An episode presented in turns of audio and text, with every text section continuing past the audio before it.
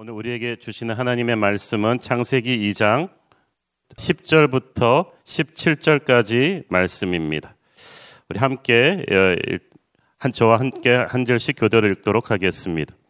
강이 에덴에서 흘러나와 동산을 적시고 거기서부터 갈라져 네 근원이 되었으니 첫째 이름은 비손이라 금이 있는 하윌라 온 땅을 둘렀으며 그 땅의 금은 순금이요 그곳에는 베델리엄과 호마노도 있으며 둘째 강의 이름은 기온이라. 구스 온 땅을 둘렀고 셋째 강의 이름은 히데겔이라. 아스루 동쪽으로 흘렀으며 넷째 강은 유브라데도라. 여호와 하나님이 그 사람을 이끌어 에덴 동산에 두어 그것을 경작하며 지키게 하시고 여호와 하나님이 그 사람에게 명하여 이르시되 동산 각종 나무의 열매는 네가 임의로 먹되 선악을 알게 하는 나무의 열매는 먹지 말라. 네가 먹는 날에는 반드시 죽으리라 하시니라. 아멘. 우리 어저께 본문에서 어, 그 창세기 2장 8절을 한번 어, 다시 읽어 보시겠는데요. 창세기 2장 8절을 보시면 여호와 하나님이 동방의 에덴의 동산을 창설하시고 그 지으신 사람을 거기 두시니라 이렇게 되어 있습니다. 하나님께서는 그 천지 만물을 다 만들어 놓고 마지막에 인간을 만드심으로써 인간은 하나님이 만드신 것을 감사함으로 누리기만 하면 되었습니다. 특별히 이제 2장부터는 그냥 천지 만물을 만들고 인간을 만들었다고 하지 않고 천지 만물 속에 특히 인간이 살 에덴 동산이라는 집을 그 구역을 특정해서 말하고 있습니다. 우리는 하나님에게 굉장히 소중한 존재입니다. 그래서 하나님께서 우리를 통해서 이루고자 하는 비전과 목적이 있으시기 때문에 완전한 보금자리를 만들어 주시고 거기서 우리가 살면서 하나님과 교제하며 모든 것을 누리기를 원하셨습니다. 이 에덴 동산은 실제로 존재했던 곳입니다. 어떤 사, 람들이 이건 신화다, 상징적인 곳이다라고 말하는 사람도 있지만 실제로 하나님께서 지으신 동산입니다. 오늘의 본문인 10절, 14절에는 에덴 동산의 구체적인 위치가 예, 나타나 있는데요. 어, 실제 땅들이 언급되어 있죠. 하윌라, 구스, 아스루 실제 땅들이고 실제 강들도 언급되어 있습니다. 에덴 동산을 관통해서 하나님께서는 큰 강 하나가 흐르게 하셨고 에덴 그, 그 강이 나중에 지루로 갈라지죠. 에덴 동산을 관통해서 큰 강이 그러니까 큰 강을 중심으로 에덴 동산이 건설되었다는 사실이 중요합니다. 물은 도시의 생명력입니다. 지금도 세계 대도시들은 모두 강을 끼고 건설되었지 않습니까? 에덴 동산을 동사, 통과한 큰 강이 에덴 동산에서 빠져나가면서 네 개의 강으로 갈라집니다. 비손강, 기혼강, 히데겔강, 그 티그리스 강이죠. 유브라데 강인데 이 중 비손강과 기혼강은 노아 홍수로 흔적이 없어졌고 그 다음 이 다른 두 강이 지금 남아 있죠. 그래서 에덴 동산은 티그리스 강과 유브라데 강이 합쳐지는 곳에서 가까운 어딘가에 있었을 것이라고 학자들은 추정합니다. 실제 역사적인 장소죠. 에덴이라는 히브리어 단어는 환희와 기쁨의 자리입니다. 또 동산이라는 곳은 아주 인클루시브한, 아주 닫혀 있고 보호되고 보금자리가 될 만한 그런 곳을 가리킵니다. 즉 에덴 동산은 지구의 다른 어떤 것과도 다른 위험하지 않고 보호된 곳이었고 또 드라이한 곳이 아니고 물이 흐르고 아름답고 풍성한 열매들이 가득한 곳이었습니다. 자, 그런 가운데서 창세기 2장 9절에 보면 어떻게 커버하지 못한 본문인데요. 창세기 2장 9절 여호와 하나님이 그, 그 땅에서 보기에 아름답고 먹기에 좋은 나무가 나게 하시니 동산 가운데에는 생명나무와 선악을 알게 하는 나무도 있더라. 자, 어, 그 에덴 동산 한가운데에 생명나무가 있었다. Tree of Life. 그러니까 에덴 동산에서는 모든 것이 갖추어져 있었다고 말씀드렸죠. 아름답고 풍성한 열매가 있었고 의식주 걱정을 그야말로 전혀 할 필요가 없는 그 완벽한 세팅을 하나님께서 보급해 주셨는데 그 모든 것들을 누리면서 방탕하게 살라는 얘기가 아니라 에덴 동산 한가운데 생명나무를 주신 것은 이게 영원한 생명이거든요. 하나님께서는 아담을 죽지 않게 지켜주실 예정으로 에덴 동산 한가운데 생명나무를 두셨습니다. 죄를 짓지 않았더라면 아담은 영원히 그 열매를 먹으며 살 수 있었죠. 생명나무가 에덴 동산 중앙에 있었다는 것은 그냥 영생을 준 게 아니라 그 생명나무로 가서 열매를 따먹으면서 영원히 살 수 있었다는 것은 아담으로 하여금 나는 저 열매를 먹어야 영원히 살 수 있고 이 생명의 근원은 하나님이시다. 그러므로 하나님과의 예배하는 관계가 계속돼야 된다는 것을 에덴 동산 어디로 돌아다녀도 그 중간에는 생명나무가 있어요. 그것은 하나님께 예배하는 거예요. 생명의 근원이신 하나님께 커넥트되어 있어야지 인간은 이 모든 에덴의 풍성함을 누릴 수 있다는 거죠. 그런데 구절 말씀에 보면 생명나무 옆에 선악을 알게 하는 나무도 같이 심어 두셨습니다. 이 선악과 나무를 왜 생명나무 옆에 에덴 동산 중앙에 숨어 두셨는가에 대해서 많은 그 고민이 있습니다. 어, 우리가 훗날 알게 되지만 그 선악과를 범함으로써 인간이 파멸로 치닫게 되잖아요. 그래서 많은 사람들이 던지는 질문은 도대체 하나님은 왜 그 위험한 가능성이 있는 선악과를 에덴 동산에 놓아 두셨는가 하는 것입니다. 괜히 선악과 나무를 놓아 두셨기 때문에 인간이 죄를 범할 수 있는 원인 제공을 하나님이 하신 게 아닌가라는 질문들도 합니다. 하나님은 왜 그렇게 하셨는가? 자, 여기에 대해서 어, 우리가 설명을 하고 이해를 하려면 자유의지 문제를 다뤄야만 합니다. 선악과 문제는 자유의지 문제입니다. 어, 능력을 하나님이 갖고 계신데 그 능력을 인간에게 주셨죠. 그런데 이 능력과 자유를 합치면 가공할 위력을 발휘합니다. 이 능력이 좋게 쓰이면 엄청난 축복이지만 나쁘게 쓰이면 재앙이거든요. 우리가 할리우드 SF 영화를 보면 초능력자가 나쁜 마음을 먹고 지구를 파괴하려고 들면은 뭐 엄청난 재앙이 일어나지 않습니까? 근데 하나님은 완벽한 능력과 무한한 자유를 가지고 계시면서도 그것을 함부로 휘두르지 않는 분이십니다. 브루스 올마이티라는 영화를 본 기억이 나는데요. 인생에 풀리는 게 없는 주인공 브루스가 내가 하나님이면 이보단 잘할 수 있다 그러면서 툭하면 하나님 원망을 합니다. 그랬더니 인간의 모습을 한 하나님이 나타나셔서 그래 그럼 네가 해봐라. 그리고 며칠 동안만 하나님의 능력을 빌려주셨어.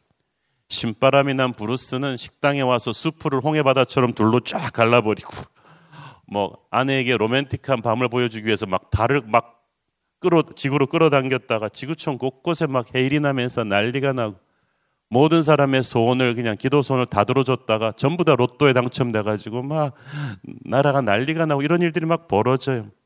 그런데 실제 하나님은 그렇게 자신의 능력을 함부로 휘두르는 분이 아니십니다. 하나님은 자제하시는 분이십니다. self control 하시는 분이십니다. 무한한 능력을 가진 존재가 철저하게 자신의 능력을 자제하신다는 것은 얼마나 감사한 일입니까? 그리고 하나님께서는 하나님을 대신해서 세상을 다스릴 권세를 위임해 준 인간에게도 그 자제를 기대하시고 명령하십니다. 동산 중학과의 선악과는 생명나무는 늘 생명의 근원이신 하나님을 예배하고 하나님 앞에 겸손히 이렇게 예배하며 살아야 이 모든 것을 누릴 수 있다는 것이지만 그 선악을 알게 하는 나무는 자제입니다. 하나님은 하나님을 달, 형상을 닮은 인간이 만물을 다스릴 때 그 능력을 자제하기를 원하셨습니다. 그래야 왕의 왕이신 하나님을 닮은 만물의 영장이 되는 것입니다.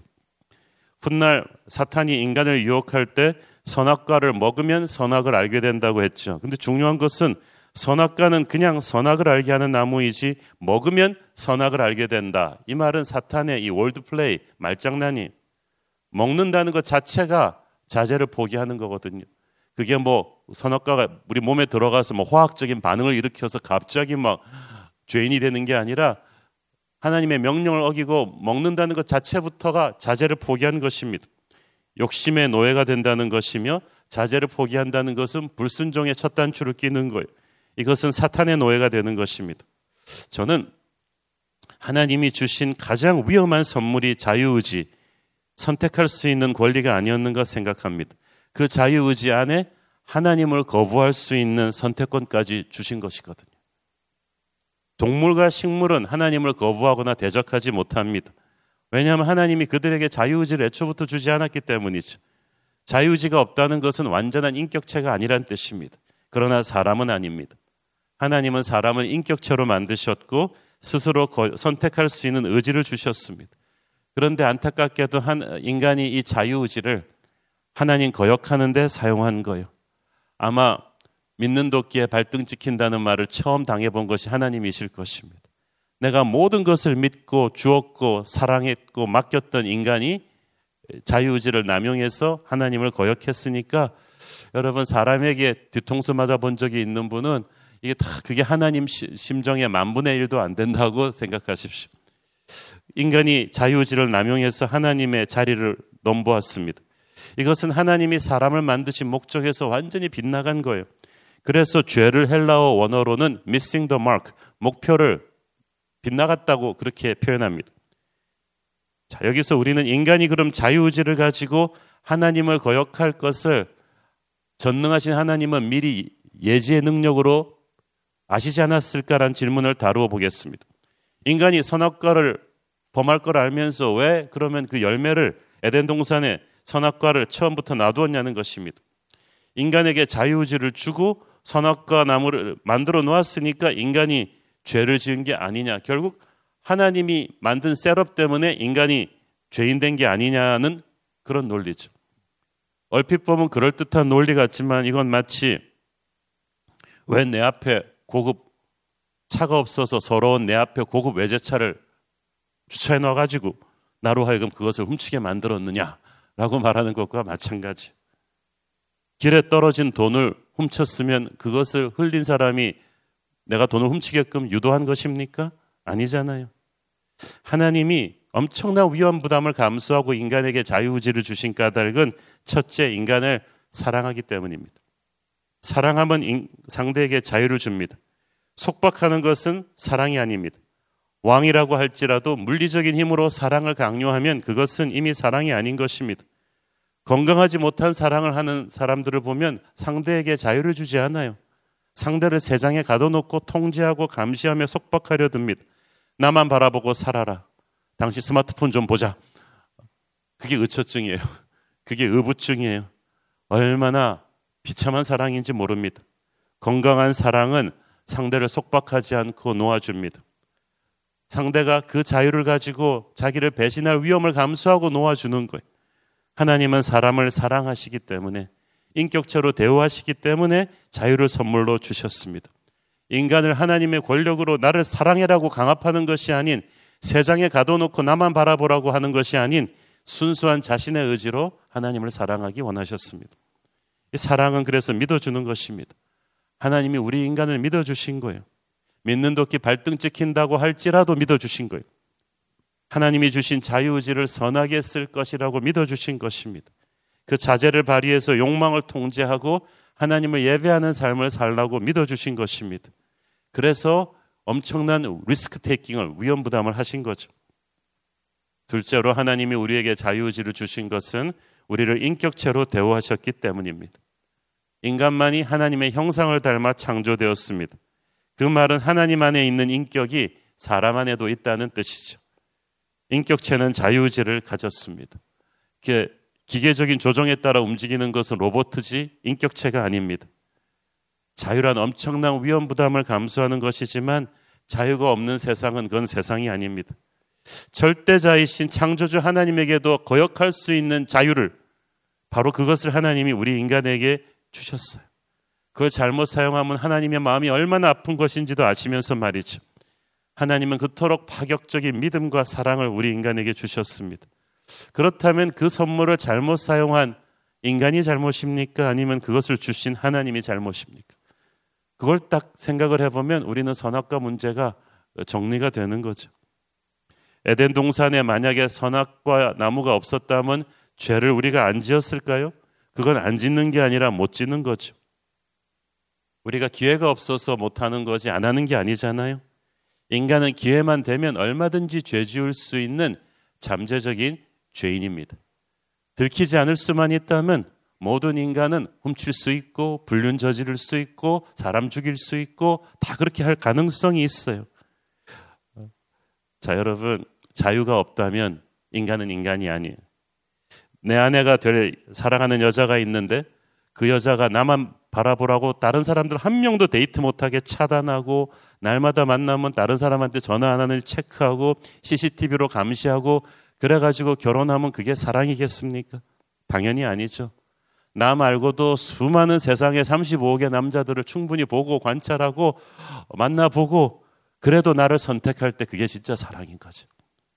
하나님은 우리가 기회를 없어서 죄 못 짓는 사람이 아니고 하나님을 사랑해서 자기의 의지로 죄를 짓지 않고 하나님을 예배하는 사람이 되기를 원하셨습니다. 우리를 향한 하나님의 그 믿음을 저버리게 한 것, 하나님이 인간에게 주신 자유의지를 타락시킨 것이 바로 인간의 욕심입니다. 에덴 동산의 아담에게 주어진 몫은 피조물로서 그러나 하나님의 고난을 위임받은 하나님의 형상을 닮은 만물의 영장으로서 에덴 동산을 다스리게 되는 것. 그런데 하나님 밑에 있기 때문에 높아지는 그 권위를 피조물인 아담이 사탄의 꼬드김에 속아서 내가 하나님이 되보면 어떨까 그 자리까지 간 거예요. 이 욕심이 아담을 망하게 한 것입니다. 인간이 피조물의 자리를 떠나 자기의 분수를 넘어서서 창조주의 자리까지 오르면서 자유의지를 남용하려 하니까 추해지는 것입니다. 자, 16절 오늘 본문 보세요. 여호와 하나님이 그 사람에게 명하여 이르시되 동산 각종 나무의 열매는 네가 임의로 먹되 이것은 동산의 모든 열매를 네가 언제든지 먹을 수 있다는 풍성한 축복을 의미합니다. 그러니까 아담과 이브는 에덴 동산에서 정말 먹을 게 없어서 불쌍해 갖고 불쌍하게 눈에 보이는 거 하나 집은 게 선악과가 아니라는 거예요. 하나님은 이미 충분히 주셨어요. 예를 들어서 우리 애를 이마트 데리고 가서 이 큰 마트에 있는 모든 음식과 과일 너 다 먹어도 돼. 그렇지만 이 과일 섹션 하나는 건드리지 말라고 했는데 굳이 이마트에 있는 그거 다 놔두고 굳이 먹지 말라 그러는 가서 건드린 것. 그것 때문에 뼈루퉁에 있다면 얼마나 한심한 인간이겠습니까? 마귀가 항상 그래요. 하나님이 주신 것에 감사하지 못하고 하나님이 선을 그어 놓으신 것을 항상 넘보게 만들고 불만족하게 만듭니다. 17절에 보면 선악을 알게 하는 나무의 열매는 먹지 말라. 네가 먹는 날에는 반드시 죽으리라고 하셨어요. 하나님은 에덴 동산에 선악을 알게 하는 나무를 두고 아담에게 먹지 말라고 하신 것은 하나님과 인간의 경계를 구분하기 위해서였습니다. 선악과 옆에 생명나무까지 줬어요. 하나님만이 갖고 계시는 영원한 생명도 주었어요. 에덴 동산에서 인간은 불사의 존재였어요. 그래서 거기서 하나님과 인간은 날마다 연인처럼 교제하면서 축복을 누렸습니다. 그러다 보니까 피조물과 창조주의 구분이 모호해졌죠. 누가 다스리는 자고 누가 다스림을 받는 자인지 그 구분이 모호해져 버렸는데 창조주와 피조물의 경계를 구분하는 유일한 장치가 바로 선악과였습니다. 나는 피조물이고 하나님은 창조주이심을 알려주는 나무였던 거죠. 그래서 에덴 동산 중앙에 생명나무가 있고 이 선악과가 있는 것은 우리의 인생의 주인은 내가 아니고 바로 창조주 하나님이시다. 우리는 창조주 하나님을 예배하고 창조주 하나님 밑에서 겸손하게 나의 본분을 알면서 살아가는 그것을 remind 시켜주는 확실한 시청각 자료였던 거예요. 하나님이 너무나 많은 축복을 주시니까 인간은 가끔 너무 많이 가지게 되면 자기가 왕이라고 착각을 합니다. 그러나 왕의 왕은 오직 하나님이신만을 선포해야만 합니다. 우리가 조금만 권력을 잡으면, 우리가 조금만 돈을 가지면 막 세상이 눈에 보이는 것 없이 왕이라고 착각을 하잖아요. 그러나 선악과의 의미를 확실하게 인지할 때 인간은 하나님과 우리의 차이를 깨닫게 됩니다. 그때 비로소 하나님을 하나님으로 모시게 됩니다. 하나님은 친구처럼 연인처럼 가까운 존재이시지만 우리가 함부로 동격으로 대할 수는 없는 분임을 알아야만 합니다. 하나님의 사랑을 너무 스포일돼서 우리가 하나님의 거룩을 함부로 침해해서는 안 되는 거죠. 그래서 우리가 하나님을 인생의 리더로 제대로 섬길 때 굴종의 삶이 아니라 행복한 순종의 삶을 살게 되는 것입니다. 만약 아담이 욕심을 부리지 않고 자기 자리를 지켰다면 그는 에덴에서 영원히 모든 만물을 다스리며 살 수 있었을 거예요. 레슨은 이것입니다. 우리는 지금도 하나님의 사랑을 받을수록 겸손히 예배자의 자리를 지키면서 하나님을 경외하며 살아야만 합니다. 지금도 하나님은 에덴 동산만큼은 아니지만 이 척박한 세상 가운데서도 우리의 모든 것을 주셨습니다. 그 모든 것을 주시는 하나님의 축복에 도취되어서 축복을 주신 자를 망각하면 큰일 나죠. 늘 잘되든 못되든 겸손히 하나님을 예배하는 저와 여러분 되기를 축원합니다. 함께 기도하겠습니다. 주님 은혜를 감사합니다. 에덴 동산에를 주시고 생명나무를 주시고 선악을 알게 하는 나무의 열매를 주신 하나님의 깊은 사랑을 감사합니다. 하나님, 우리가 교만하지 않고 주님 주신 축복을 감사하며 늘 축복의 근원이신 하나님을 예배하며 살게 하여 주시옵소서. 예수님 이름으로 기도했습니다. 아멘.